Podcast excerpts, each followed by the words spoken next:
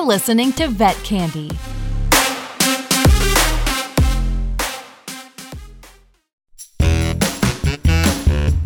Hi, I'm Caitlin Palmer. Thank you for joining me today. This is the Desk Wench Confessions. Let me tell you a little bit about myself. I'm Caitlin Palmer, aka the Desk Wench. A desk wench is a profession very similar to a veterinary receptionist, only better. We deal with not only fractious felines and cranky canines, oh no, we overcome their human equivalents as well Karens and Chads. On my show, we validate vets and support staff and any of you other amazing, beautiful folks listening. Now, let me introduce today's guest. I am so excited to welcome Emily Blake. She is a fourth year veterinary student at the Ontario Veterinary College. Her goal in this field is to per- peruse exotic medicine for household pets, such as rabbits, rats, reptiles, and birds. She's originally from Redding, California, where she grew up on a hobby farm, so she's definitely a country wild child but her main hobby is falconry, which means she's very passionate about flying birds of prey and conservation. She's married to a pilot, well, that makes sense, and has two dogs, three rabbits, a red tailed hawk, and a falcon. Okay, what kind of falcon is this? Because I can't pronounce words today. Apollamato? Uh, it's called an Aplomado Falcon. oh, I was close. Yay. Well, thank you so much for joining me today. I'm so excited to have you here. No, thank you. So, the, and there's lots of reasons because, I mean, number one, you're amazing, but also, you see, I suffer from And for any any listeners who don't know what ornithophobia is, that is the fear of birds. So, selfishly, I need you to help me break my fear of birds. Yeah, no problem. I mean, they are quite hard to read. I mean, even if you try to read them, sometimes it doesn't really work out. And they really have a mindset of a two year old. So there's going to be tantrums and it's going to be their way or the highway. sure. My first encounter with a bird, and I apologize to any listeners who've hear, heard the story of coconut. Coconut's the reason I have ornithophobia. So, my friend growing up, her stepmom had this cute little bird. It was so cute, and its name was Coconut. And Coconut was the cutest, most amazing thing ever. And Coconut would swoop down like she was going to attack me, like just eat me. And I was so scared of stupid little Coconut. So now I'm kind of like, birds are pretty, but you know, that's, yeah, you, you, you keep your birds, you keep your birds. But my husband wants to have a bird one day. And I'm kind of like, okay, do you not love me? Like, what's going on? I have ornithophobia. Well, definitely in the bird world, we def we try to shy away from having them free lofted like that, um, unless they're in their own special space. Because uh, yeah, that's not nice when you have new visitors coming over and you're being bombarded by a little bird who, you know, as I said, they they sometimes they take to new people and sometimes they don't. So if it's their territory who knows? And and it's it kind of does bring a fear to to newcomers into the bird world. Sure. Because prior to that i'd always been around dogs and cats. You know dogs love you and cats are there sometimes they love you and sometimes they just don't care. So like the worst i'd ever felt was indifferent. And now you know now all of a sudden there's this little flying shit demon and it wants me dead. So even for me, working in a vet clinic with birds, if they're flighted, I, I, definitely have some fear in in me too because you don't know how it's going to go, and um, if they get out, is are they going to be aggressive or are they going to be friendly or is it going to be kind of a, a little bit of a shit show? right, exact, a literal shit show because they do that a lot. Sorry, I got I got a little off topic initially, but so so tell me about you. You're a fourth year vet student. That's a really big deal. That's amazing. Congrats. So you're almost a full fledged doctor. Almost there. I cannot wait. I am done studying. I take my NAVLE on the 16th of December. So I'm hoping that will go well, but I can't wait till the 17th so I don't have to look at NAVLE questions anymore. Oh, now you've got this. I know you've got this. That is so awesome. I I just I went through a phase where I wanted to be a vet and just doing pre-vet like the calculus and the chemistry. Look, I'm trying to repress it. My brain's trying to protect me from this trauma. It was brought back up by ornithophobia. And editor, remember, every time I say that, you have to edit in the ornithophobia. so just make sure you do that because that, that's going to be fun. I love that. That's badass, Emily. That's great. Uh, it's definitely been a kind of a roller coaster. You get in and and you think you know you want to be this one person. So I came in thinking I wanted to do large animal actually um, because I I really like being outdoors. I love the large animal, but I did my externship um, as a vet student. You're required to do an eight week externship before you enter fourth year, and I got pummeled by the cattle.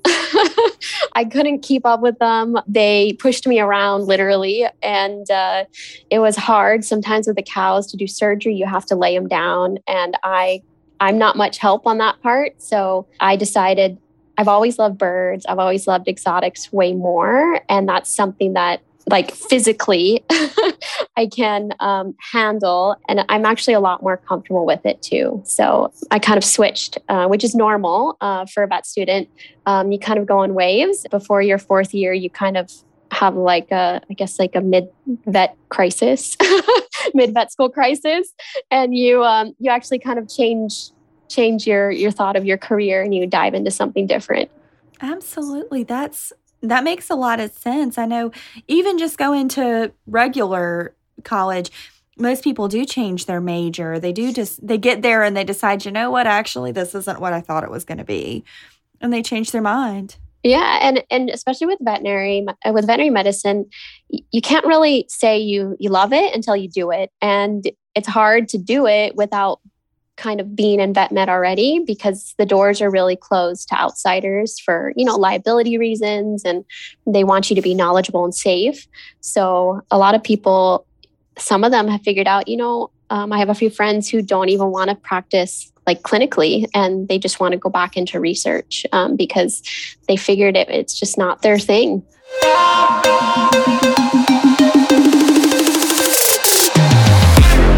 We'll be right back with more vet candy.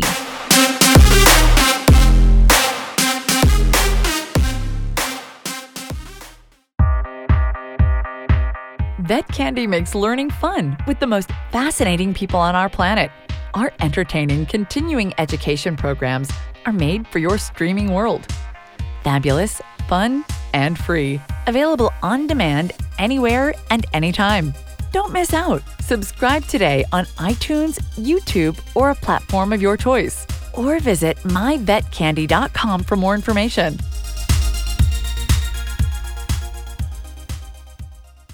Sure. And then you have to deal with the the crazy people. So tell me, so you know, you're gonna be the doctor, you're gonna be the boss. People's craziness is gonna come to you. Are you nervous about that? I am very nervous.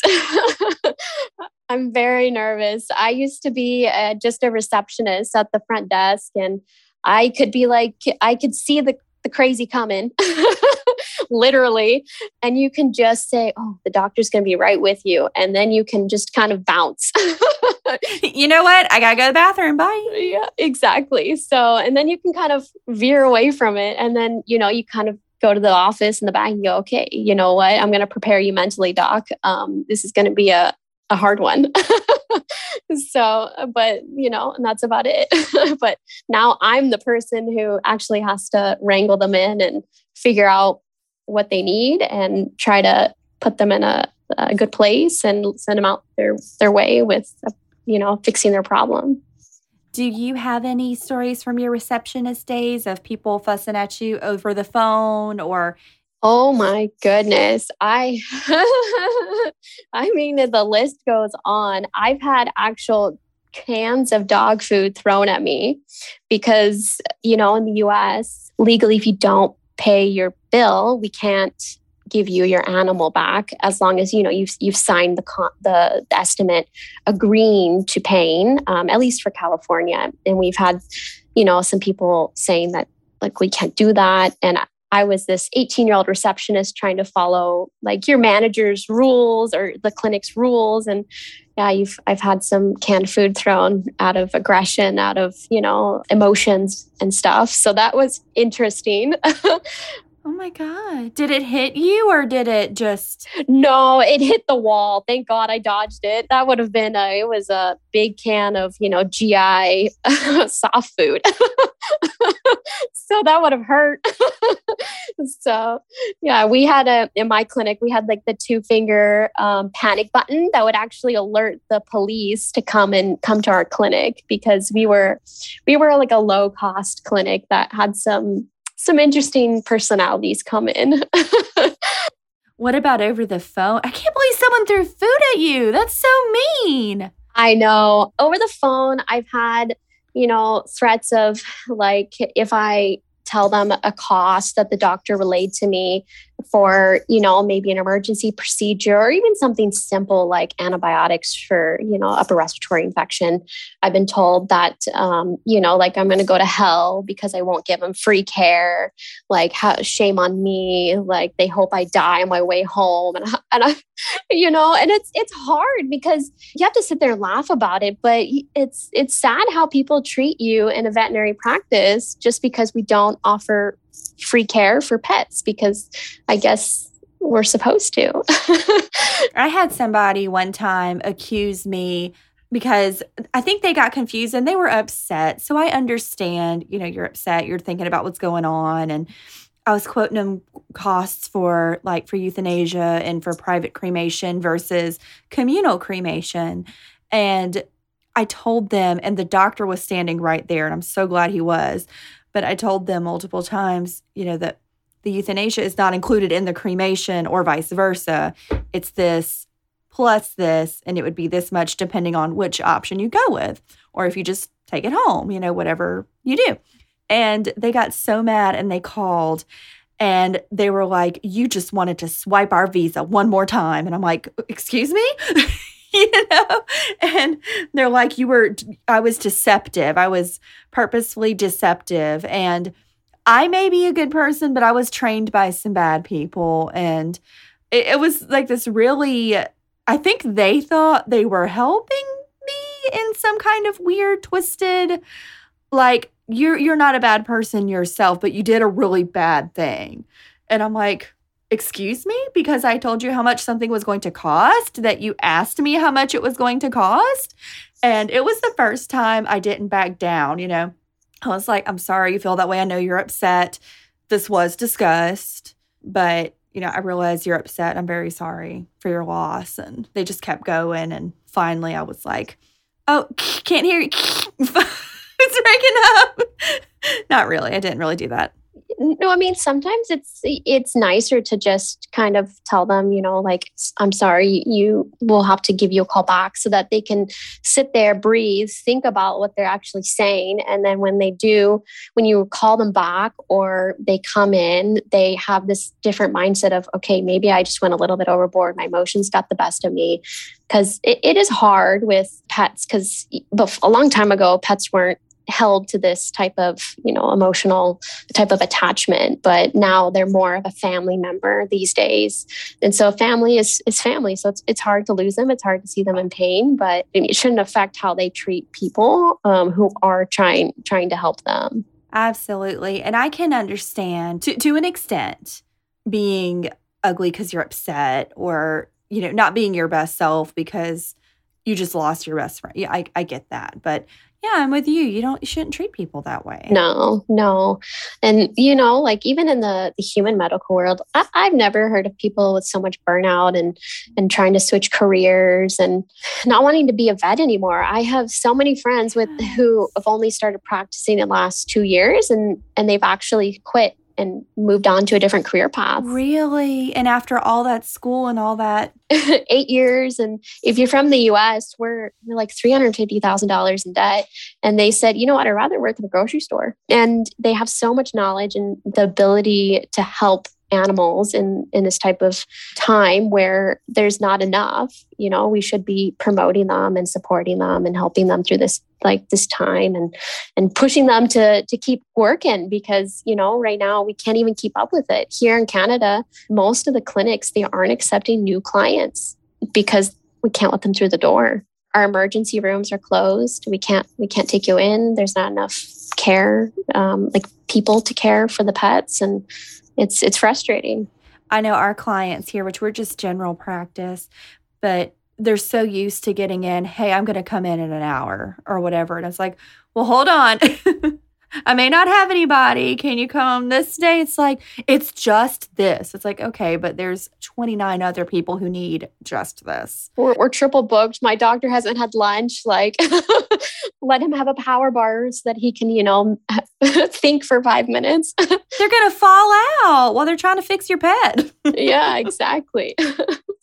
no, I agree. People are, it's in a time where, you know, like I, I was in that same clinic, you know, oh, yeah, come down 15 minutes, we'll see you, you know, and now it's like, wait a minute, you need to call three weeks in advance. so you're from California. Tell me about how you ended up in Canada. What really happened was I kind of wanted to travel along with take, with doing school, and so I got into Canada and I got into London. It's called RVC. And the choice between the two, where my husband couldn't work over in London, um, they wouldn't allow him a visa. So they said he, he would be a glorified housewife, pretty much. Um, so, and he's like, that's a no go. And I said, yeah, that's fair enough. You know, I can't make you sit around for four years. So I chose Canada and um, I actually really enjoy it. I've never experienced four seasons being from California. It's just desert. right. So I came here with, you know, one layer of clothes, um, barely owning a jacket. And it became like, oh God, I don't even know how to say, like, n- it was negative 30 Celsius here my first winter. And I was not prepared. it was frightening. but now I'm used to it. Yes, it sounds so lovely. Canada, all the pictures I've seen, it's so pretty. And I've never been out of the southern United States. So to me, winter is like a light jacket. but make sure it's something that comes off because it's going to be hot. Exactly. Exactly. You know, like it maybe it can be a morning thing, but by you know mid afternoon you're going to be sweating. exactly. Yes, girl. Yes. No, no, not here. But you know the Canadians, they really get me. Is they'll be out. It'll be like I don't know 20 Fahrenheit or something like real low and cold, and they'll still be in shorts. And I'm just like, oh my god. And they're like, oh, this is this is a nice winter, eh? And I'm like, oh, I'm over here with like long underwear, pants, three jackets, uh, like uh, a hat. oh, that would be me too. I wouldn't know what to do. I'd be like, whoa, this is actually cold. What is this? We don't do that. Just wait till it gets bad. and I'm like, oh, what is bad? You're like, this isn't bad.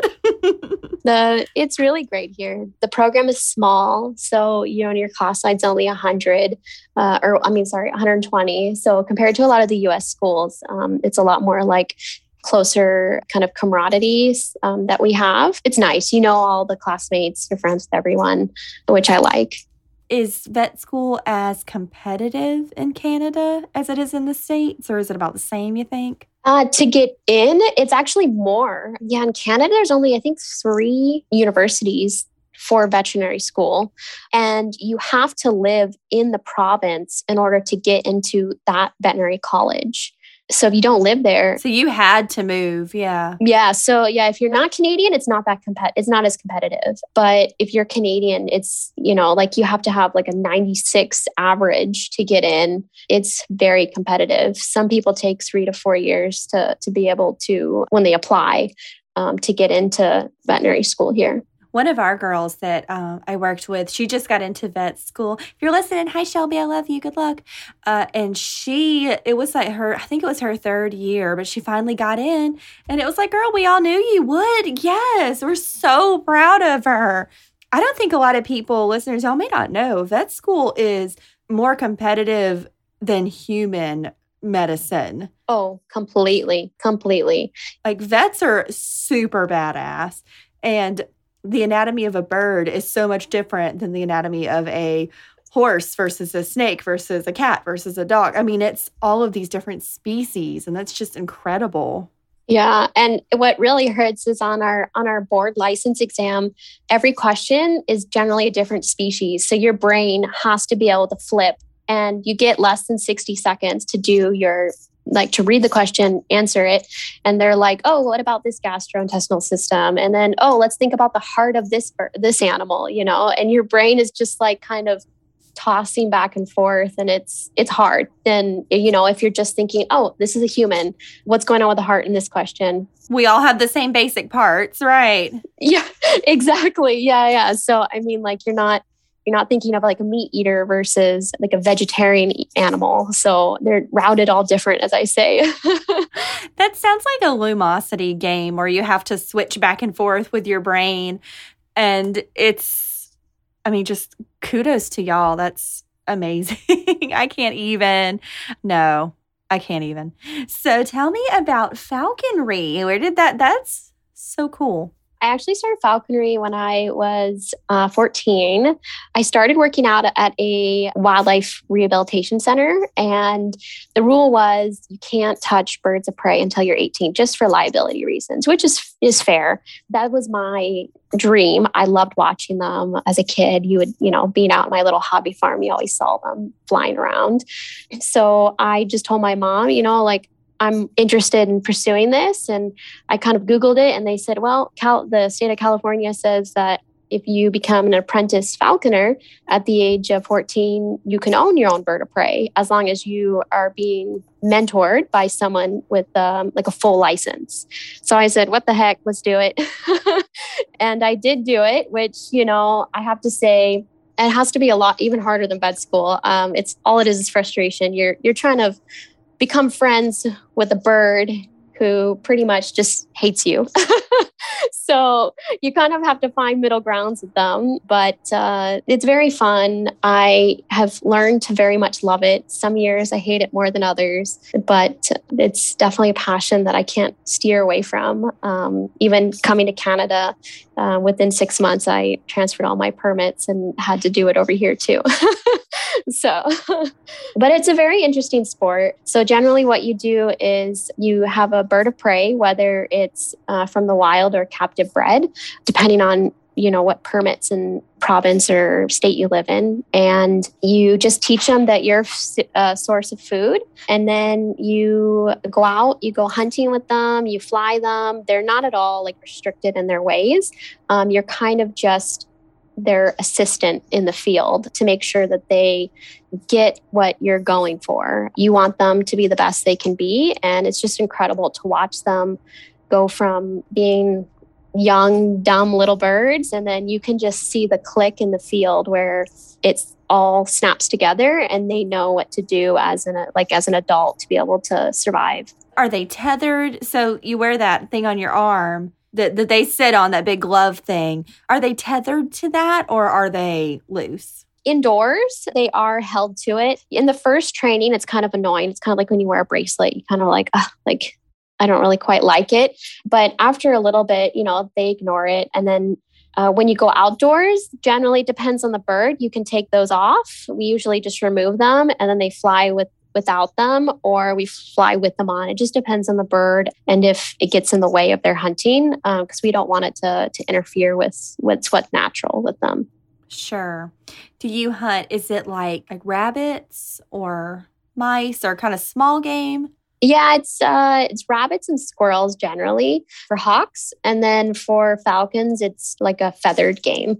So we kind of direct them towards a game we like but when we go out it's it's really up to them. You can't tell a bird oh you know what? You got to stay away from this and we we want to go for that. If they see something that they want you just kind of have to be like all right i guess we're going for that instead. Sure. Okay this is what we're doing now. Yep exactly. So sometimes they'll see something you know a half a mile out and you're like where are you going?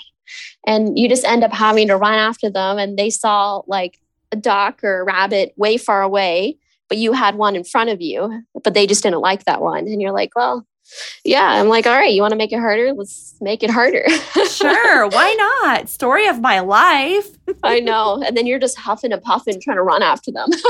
sure. How do you get him to come back to you? It's all food motivation. So you kind of show them in the beginning of training that you're the easiest meal. So if they keep coming back, they get free food. They get as much as they want. And birds, they're lazy. they don't want to exert yeah, they don't want to exert any extra energy. So, you know, if they can come over and they have a full cooked meal, you know, like us, like if we have like a hubby at home cooking our meal, we're going to come home nice. Because it's the more they fly, the more they work for their food, the more energy they burn. And they want to conserve that. They don't want to burn energy and tire themselves out because they don't know what tomorrow brings. If they get an easy meal, you know, they'll be your best friend.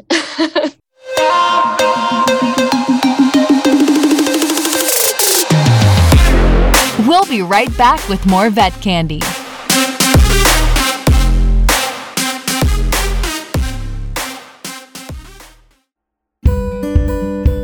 Hi, this is Dr. Jessica Turner, and I want to tell you about my new show, Living Well with Dr. Jessica. We talk about life, love, and living your healthiest life. Check it out on Vet Candy Radio or a podcast platform of your choice. So, do they, when they catch the prey, say the rabbit or whatever, do they tear into it or they're trying to bring it to you? No, so they hold it down. It depends. So for kind of like a hawk, most of them, like a rabbit, is we push them to go for something a little bit bigger than they're capable of taking themselves. So we have to assist with them. Um, usually, we come in, we help dispatch, and we we reward them either they can eat what they catch right there and then, or we can exchange for something that's already prepared for them, um, like a quail or a rat or something and then we will take the the rabbit either to eat it for ourselves or prepare it for another time for another outing for them to to have. Uh, it just depends on the on the person. We do weigh their food um, just like with dogs they can get overweight and being overweight isn't healthy and and usually an overweight animal they're kind of lazy and they don't want to do much. So their food is all pre-weighed so if we want to go hunting tomorrow, we'll switch them out with something that's been pre weighed so that they're fully ready to go out the next day for flying. Sure. So they're not so full that they just don't want to. Yeah. If they are stuffed to the brim, they're going to be sitting there pooping for days. Same though, right? yeah, pretty much. so, fun fact birds also, because for some reason on my show, we always come back to talking about butts.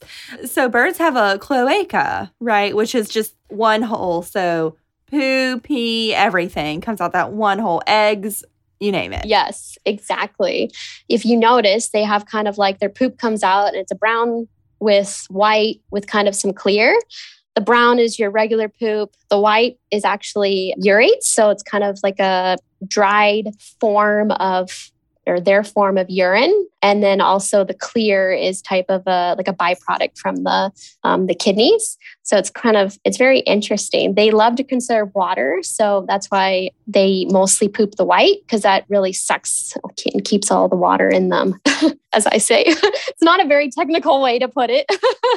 I bet all the bird people are like oh my god. And she's going to be a doctor. I'm just kidding. No you're you're great. You're great. So are there any fun bird anatomy facts you have they do have two working ovaries, but only one of them uh, works. One of them doesn't work. It's just kind of like a fake one, as I like to say, just there to look pretty. Even it out on both sides. Yeah. And then just the one works quite well. It doesn't affect their fertility at all, but you know, it's just a fun little fact that they only have one working um, ovary, even with chickens. So if you ever like see your chicken popping out an egg, it's only from that one ovary. Oh wow. Is it always like the same side on each bird or is it it could be either one? It's always the same side. Yeah. Always the same side. Yeah. And um, they usually most birds, um, they typically only have 10 primaries, uh, which is their flight feathers that you see. They're pretty little flight feathers. And then they have the covers to the primary flight feathers, which we call secondary feathers. And they can have anywhere between 9 to 25. It depends on the size of the bird, the type of bird. And then they have six pairs of tail feathers. Oh, sweet. You love your birds. You know all your bird facts. no, no. I'm like, they peck, they peck you and they dive down on you and they scare you when you're just a kid and you want to go to your friend's swimming pool. oh gosh, yeah. No, sometimes they do. Our friends had a, I can never remember, the big white bird. Is that's a, that's a cockatoo, right? Mm, yes. Yeah. Yeah. Yeah. Our friends had a gorgeous white cockatoo. And I always thought she was so cool, but I was kind of like, oh, no, I have ornithophobia. So I'm just kind of not about you, but like you do you. That's great. Like you, hey, you're, I don't want anything bad to happen to you. You do your bird thing. But it picked out my husband's name and it would see him and it would say, Hey, Clay. And then it would do its little dance thing. And I was like, okay, you're okay. You're an okay bird. There's always exceptions, but you can actually really tell with their body language, just like with people, if they are going to bite you or if they're going to be nice and play with you. So if they have really dilated eyes, a little bit of a floof, um, a small floof, not like a huge like fluff ball, they're actually showing that they're content, they that they like you. If you know with the ones that do have the crest, if they their crest is raised when they see you they're interested they're excited they do uh, want to like interact with you. If they're super sucked down with all their feathers sucked all in tight their eyes are constricted their mouth is open they're doing these screechy sounds or if they have a giant fluff going on that means that you know they might be very scared they might react they might bite. So kind of like you can look out for those. And then if they do give you the signs of, okay, let's interact, you can offer you your like your arm to them. I always say if you're not comfortable, you can wear like a thicker jacket because they do they do use their mouth to like help step up. So they will come for you. So don't get too scared with that because they will use it to help to help grab and balance and bring themselves up. But uh, as long as they're not like chomping at you, as I say. But if you use that as kind of like a stand, like a, a starting point, you can try looking at them at a distance and see, okay, maybe that one's actually going to be friendly, or maybe that one's like, I'm not like going to touch that one today type of a thing. And you can start there based on um, on the just like reading body language of the birds um, and how they interact with their owners. And then you can work your way forward to touching or feeding or whatnot Oh, okay. That's really sweet. I'm just picturing the little like partial floof, but not the full floof, just like a little poof. It's like, oh, it's a baby. I know, yeah, I know.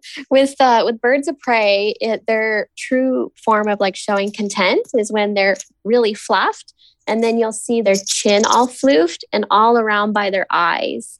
Um, and that means it's like true form of content. If they're not comfortable, they'll be very sucked in and you'll know they'll be just like, I'm a skeleton. Like I have not, I have no meat on my bones type of look. or they're just hungry. maybe they just, maybe they're, they're always hungry for human flesh. But not, not all birds are evil.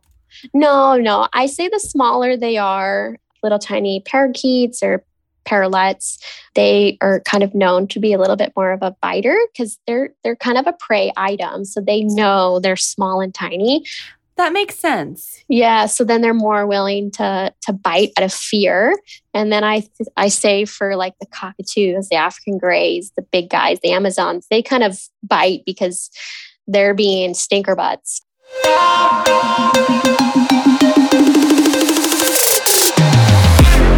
We'll be right back with more vet candy.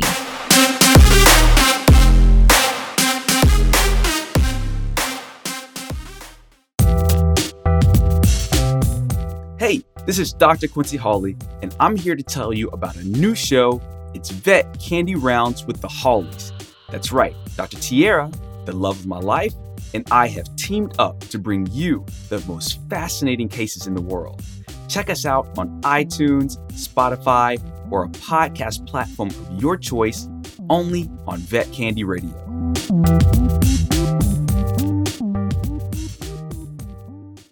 That's a lot nicer than their assholes, which is what I say. Yeah. I call them stinker butts. I say, no, no, stinker butt, we're not going there. so, yeah. They bite because, as we put it, and I think I've said it before, they, they really, the bigger birds have a brain of a two year old. So some days it's tantrums some days it's like where can a bite get me like type of can i push my boundaries type of a thing That's making me think of horses too, because horses really push their boundaries. Like if you if you don't make them do it, they're not gonna do it. yeah no and you know like birds they're very time scheduled so if you mess up their schedule they they're very good with time. I don't know how they know it but they are. If you mess up their sleep time if you prolong their food time you don't do playtime oh my goodness that amazon or like cockatoo parrot is gonna they're gonna have a little cranky fit Have you ever met a bird that cusses? Oh, I have. Yes. Yes. I've had friends who have he had a African gray. His name was Smokey. Oh, he was a little he was a little stinker. he loved the bathroom. So if he got off the cage, he would run and go to the bathroom. And if you tried to go in there, he'd be like, "Oh, fucker!" And then he would come for you. And then he'd like be running with all of his like his crest flared, his feathers flared, and he'll be like, "Shit, shit!" And he'd be running around. and he would just like he would go for you. He would he would take a toe if you were in his bathroom. Like, oh yeah. He and he would answer the doorbell too. If someone like knocked, he'd be like, "Hello, come in." And then my friend like would come out of the shower in her bath in her bathrobe. She'd be like, "Hello," and it'd be like the mailman or something. and and the, the bird let him in. So I mean, he was pretty good. Um, but I I loved how he would. Yeah, he knew like shit. He knew motherfucker. He knew asshole. He was very smart about it. You had to piss him off. Okay, so it was appropriate. Like he didn't just say it. He just okay. No, it, it he very much took it to cue as the human, you know, like you have to you have to watch what you say around around the birds because they will figure it out when when you like flare up and have an anger flare, you know, they take point on that and then Like a toddler. Yes, like a toddler. Yes. And so they will use it. And unfortunately, most of the time it's very correct in, in how they do use it. So it's quite funny. Oh my goodness. My husband's bosses, they adopted this bird and the bird hates them, does not like them. And the bird yells racial slurs. And they didn't know this when they when they took in this bird. So they have this beautiful like it's a patio, but it's all covered and you know they're they're out there and they're you know they're inside, but then they're out there so they have some sun and it's lovely. But the the reason I'm saying that is because there's neighbors and there's neighbors on all sides. And every now and then this bird just starts yelling all these hateful racial slurs. And they're like oh my god we are going to get kicked out or murdered. Oh my goodness. And you know, once they learn it- there's there's no talk like you can't know. There's no sense in talking to them because they can't they don't understand. They just mimic. They're mimicking something that they've repeatedly heard. So unfortunately they're going to have to put a sign out on their front door and say i'm sorry we adopted a a very incorrect bird. So we are not racist assholes. Yes no. Whoever had this bird before. Yes now this is the reason why we adopted him. Right? We we rescued him. He's a legit rescue right? Yes, yes, exactly. So, and I mean, they could, in a way, I guess, try to put some stress on like good talking and reward him with like treats every single time he says good words and try to like direct him and keep repeating the good vocabulary you want him to do. sure just positive reinforcement yeah Yeah, of course, always there, it's probably gonna, you know, come around at some point. But yeah, you you can try some positive reinforcement in in proper language, but but I I don't think he'll he'll ever forget. I think it's funny. They say that at pet stores, if they have a parrot or a bird for sale and it talks and it starts cussing, they can't sell it. yeah, no, yeah, and it's it's hard, and you kind of have to tell the clients, you know, that come in like to watch their language, but they think it's funny.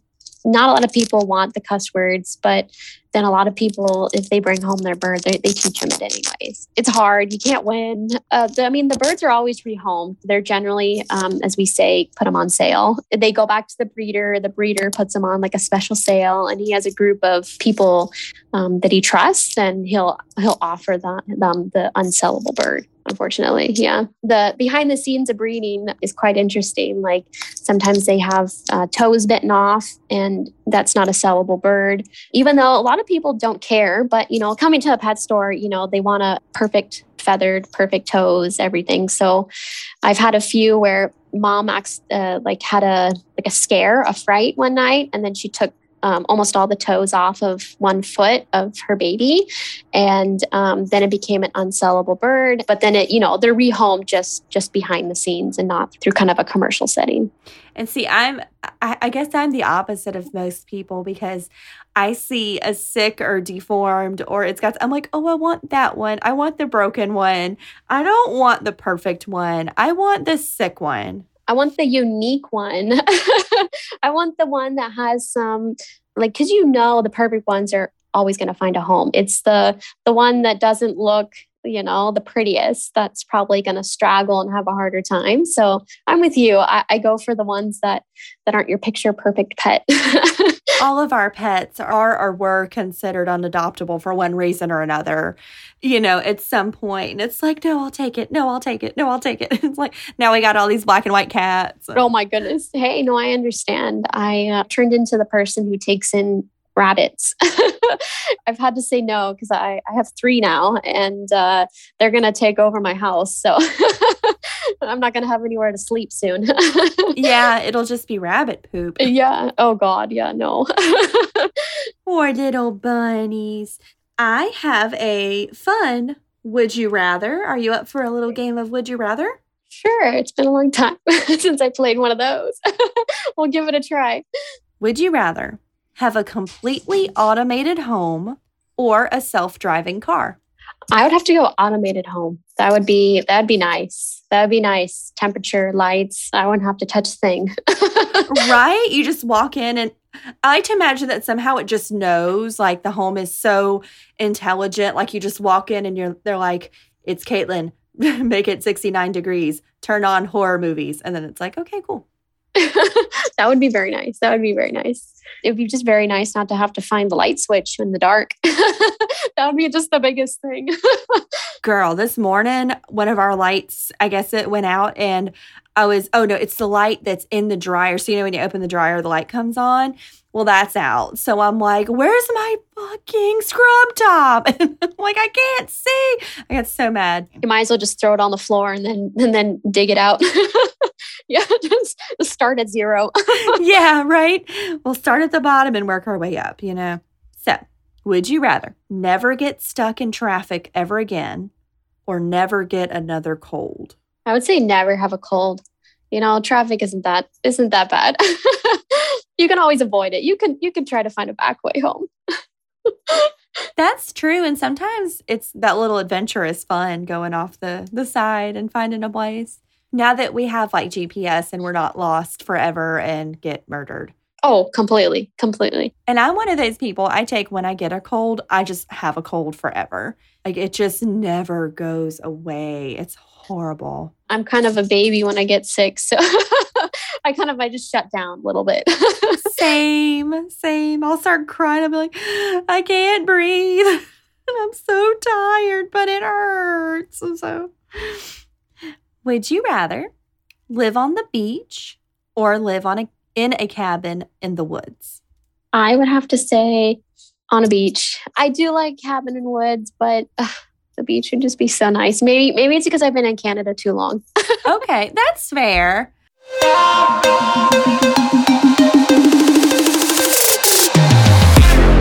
We'll be right back with more vet candy.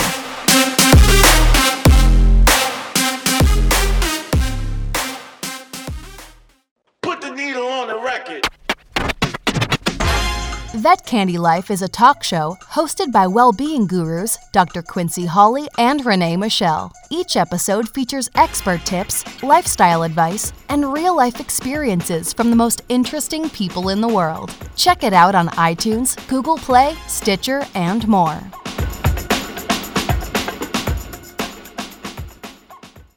I still got to go with Cabin in the Woods. I just think it would be so pretty and so spooky, but in a fun way. Oh yeah, no, I definitely agree. I think so.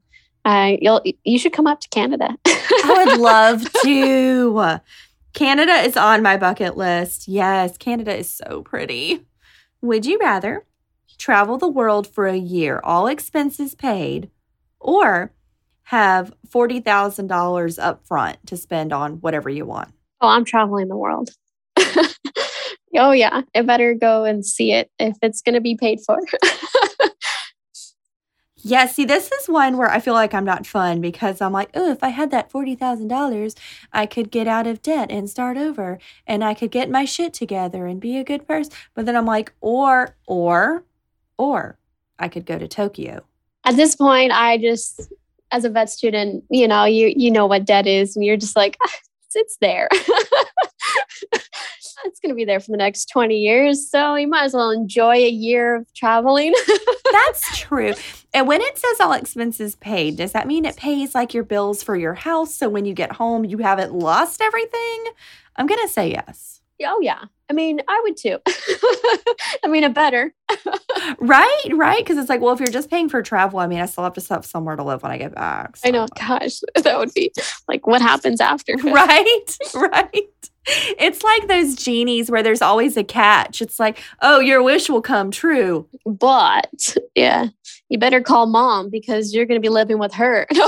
right? Gosh, for real, right? I don't know though. Some days I'm like, Mom, can I just like quit my job and just come move back in and you feed me and take care of me? I'll even do the dishes sometimes and I won't complain. oh, you know what? I, I I've really thought about that a lot too. it would be nice. It would be nice. Can I be just like 16 again? You know?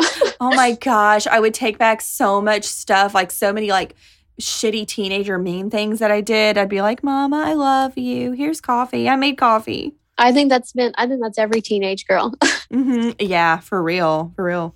Would you rather never get angry or never get envious? Never get angry because you know anger kind of ruins your day. An envious moment, you can get over it. You know, like oh, I'm jealous. I want that coffee, but you're like, oh, okay, I'll go get that coffee. You know. Ooh, that's good. I always joke that like green looks good on me because I'm a very jealous, like, oh, I want that. How come I don't have that? but that's true about anger too, because in the moment, and then sometimes when you're angry, you blurt mean things. And it's like, I didn't mean that. I'm sorry. I was just upset. So yeah, that's ooh, that's a good one. Yeah, I mean, it kind of dampers your whole day. Whereas when you're envious, you know, you'll you'll get a little hyped up for a few minutes, but then it passes. That's true. That's good. This is why you're a doctor. That's awesome. We have these we have these things in vet school. They they teach us. No. Oh, yeah. You have a wisdom class, like just general wisdom 101. So, would you rather speak to animals or speak 10 foreign languages? Speak to animals only because in my profession, sometimes you're looking at an animal, you're like, man, what is going on with you? Like all the tests are perfect, the X-rays they're great. You know, like I don't know what the heck is wrong with you. Why are you vomiting? right. And then they're like, I ate a squirrel three weeks ago and it smelled really bad. You know, I think if I was more in the back, like not just in the front, like, because I'm, I'm a desk wench, but I think if I was more in the back, I would want to speak to animals.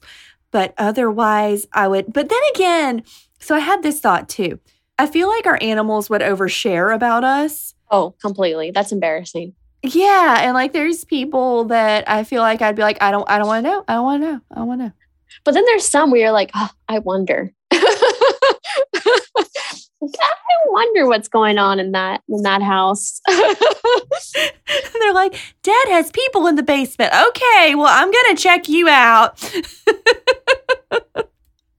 but then if you could speak to like 10 different foreign languages, it'd like, how cool would it be to just go to Tokyo and I can speak fluent Japanese or I can speak fluent German or that would be so cool. that would be fun. That would be fun. I have to say that that's a hard choice. Like if I wasn't in vet med, I, I would choose the language one, the uh, the ten languages. Yeah.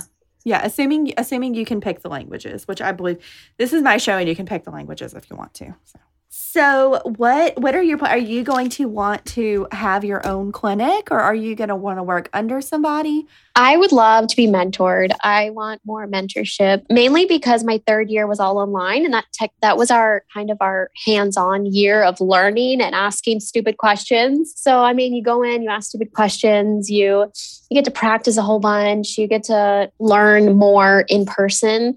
So I, I didn't really get that. It was all online. All of our labs were canceled. So it's like you're like, oh my god, in all my four years, I haven't touched a cat yet. Like. you're just like, I'm scared. But I mean, of course, you know, this year we got to touch cats. But for a moment there, everyone was like, oh God, but like are we ever going to touch cats before we graduate just because they they get very stressed in a in a clinical setting so we can't really pra- we can't really ask a lot of owners to let us uh, practice on them or you know like do a physical exam or you know like even play with them. It's still stressful to bring them out of their household. So having a mentor after vet school would be wonderful just to be able to kind of bridge all my extra thoughts that I didn't get to fully learn during my full fourth year as there's a lot of stuff going on. So you can't learn everything in one year. So having a year or two afterwards uh, would be nice just to train under someone who who knows a lot about like small animals and exotics would be um, would be my kind of my next dream. Sure. So outside of birds, what what other kind of exotics do you really you enjoy like reptiles or um, I enjoy rabbits. I really enjoy them. They are a, quite an interesting creature who they get a lot of medical issues, such as like not wanting to eat, which they need to eat. so they're always wanting to, they always come in, and a lot of uh, small animal vets they aren't comfortable with them because they're considered an exotic which nowadays they're not that exotic so they're they're one of the most common animals to come in besides like a rat you'll see dogs cats rats and rabbits those are your like your big four besides birds. So I think it would be nice to be able to help more rabbits. I have a friend that I house sit for, and she has a rabbit named Boople Snoot. And it's the most perfect name because it's I don't know what kind of rabbit it is, but it's it's little and it's fluffy and it's got a smushy face and lop ears.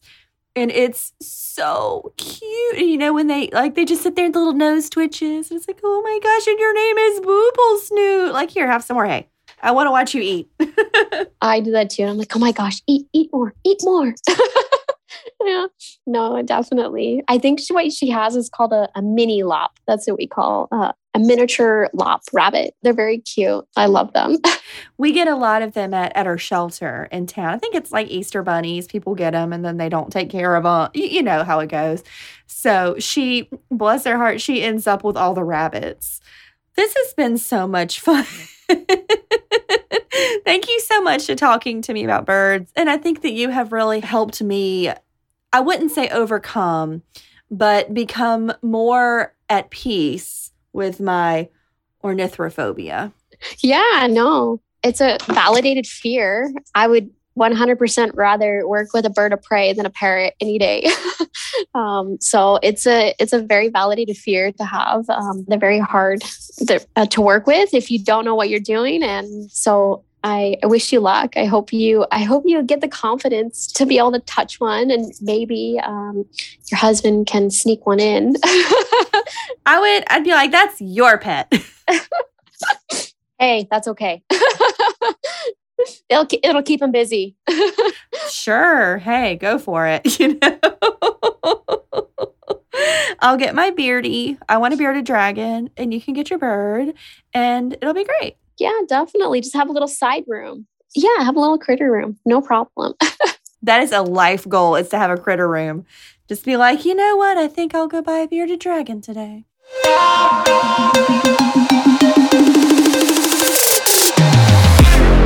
We'll be right back with more vet candy.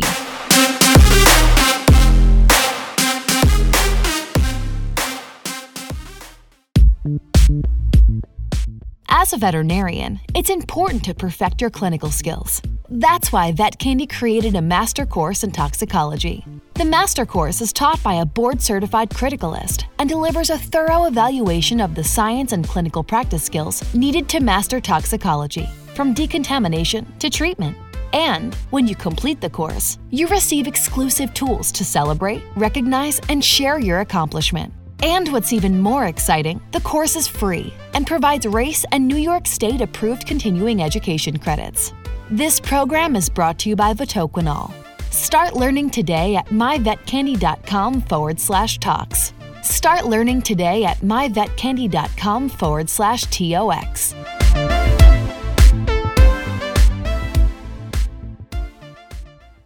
Well, this has been so much fun, Emily. Thank you so, so much for coming on today. And I wish you the best of luck. You are going to be the most amazing doctor. And if I ever truly overcome my ornithophobia and I have my exotic pets, I will be coming to Canada to see you. Oh, well, I, I mean, I thank you. well, thank you so, so much. Was there anything you wanted to say before we close? No, no, not no. So, Emily, if our listeners want to get in touch with you or to follow you on the social medias, where can they do that? Um, they can find me on Instagram. My, I guess you call it Instagram handle um, is called uh, future underscore doctor underscore Emily underscore Blake. That's a lot. but yeah, it's future Dr. Emily Blake um, is the the main one. Um, and my name is very common, so I bet yeah, and we can put it in the show notes too. Well, this has been a fantastic show. Thank you so much for joining me, and thank you for listening. I love sharing these stories with you. If you've enjoyed the show, please hit that subscribe button. You can always find me on Vet Candy and TikTok at DeskWench. Send me your crazy stories to thedeskwench at gmail.com. Until next time, make it a great day.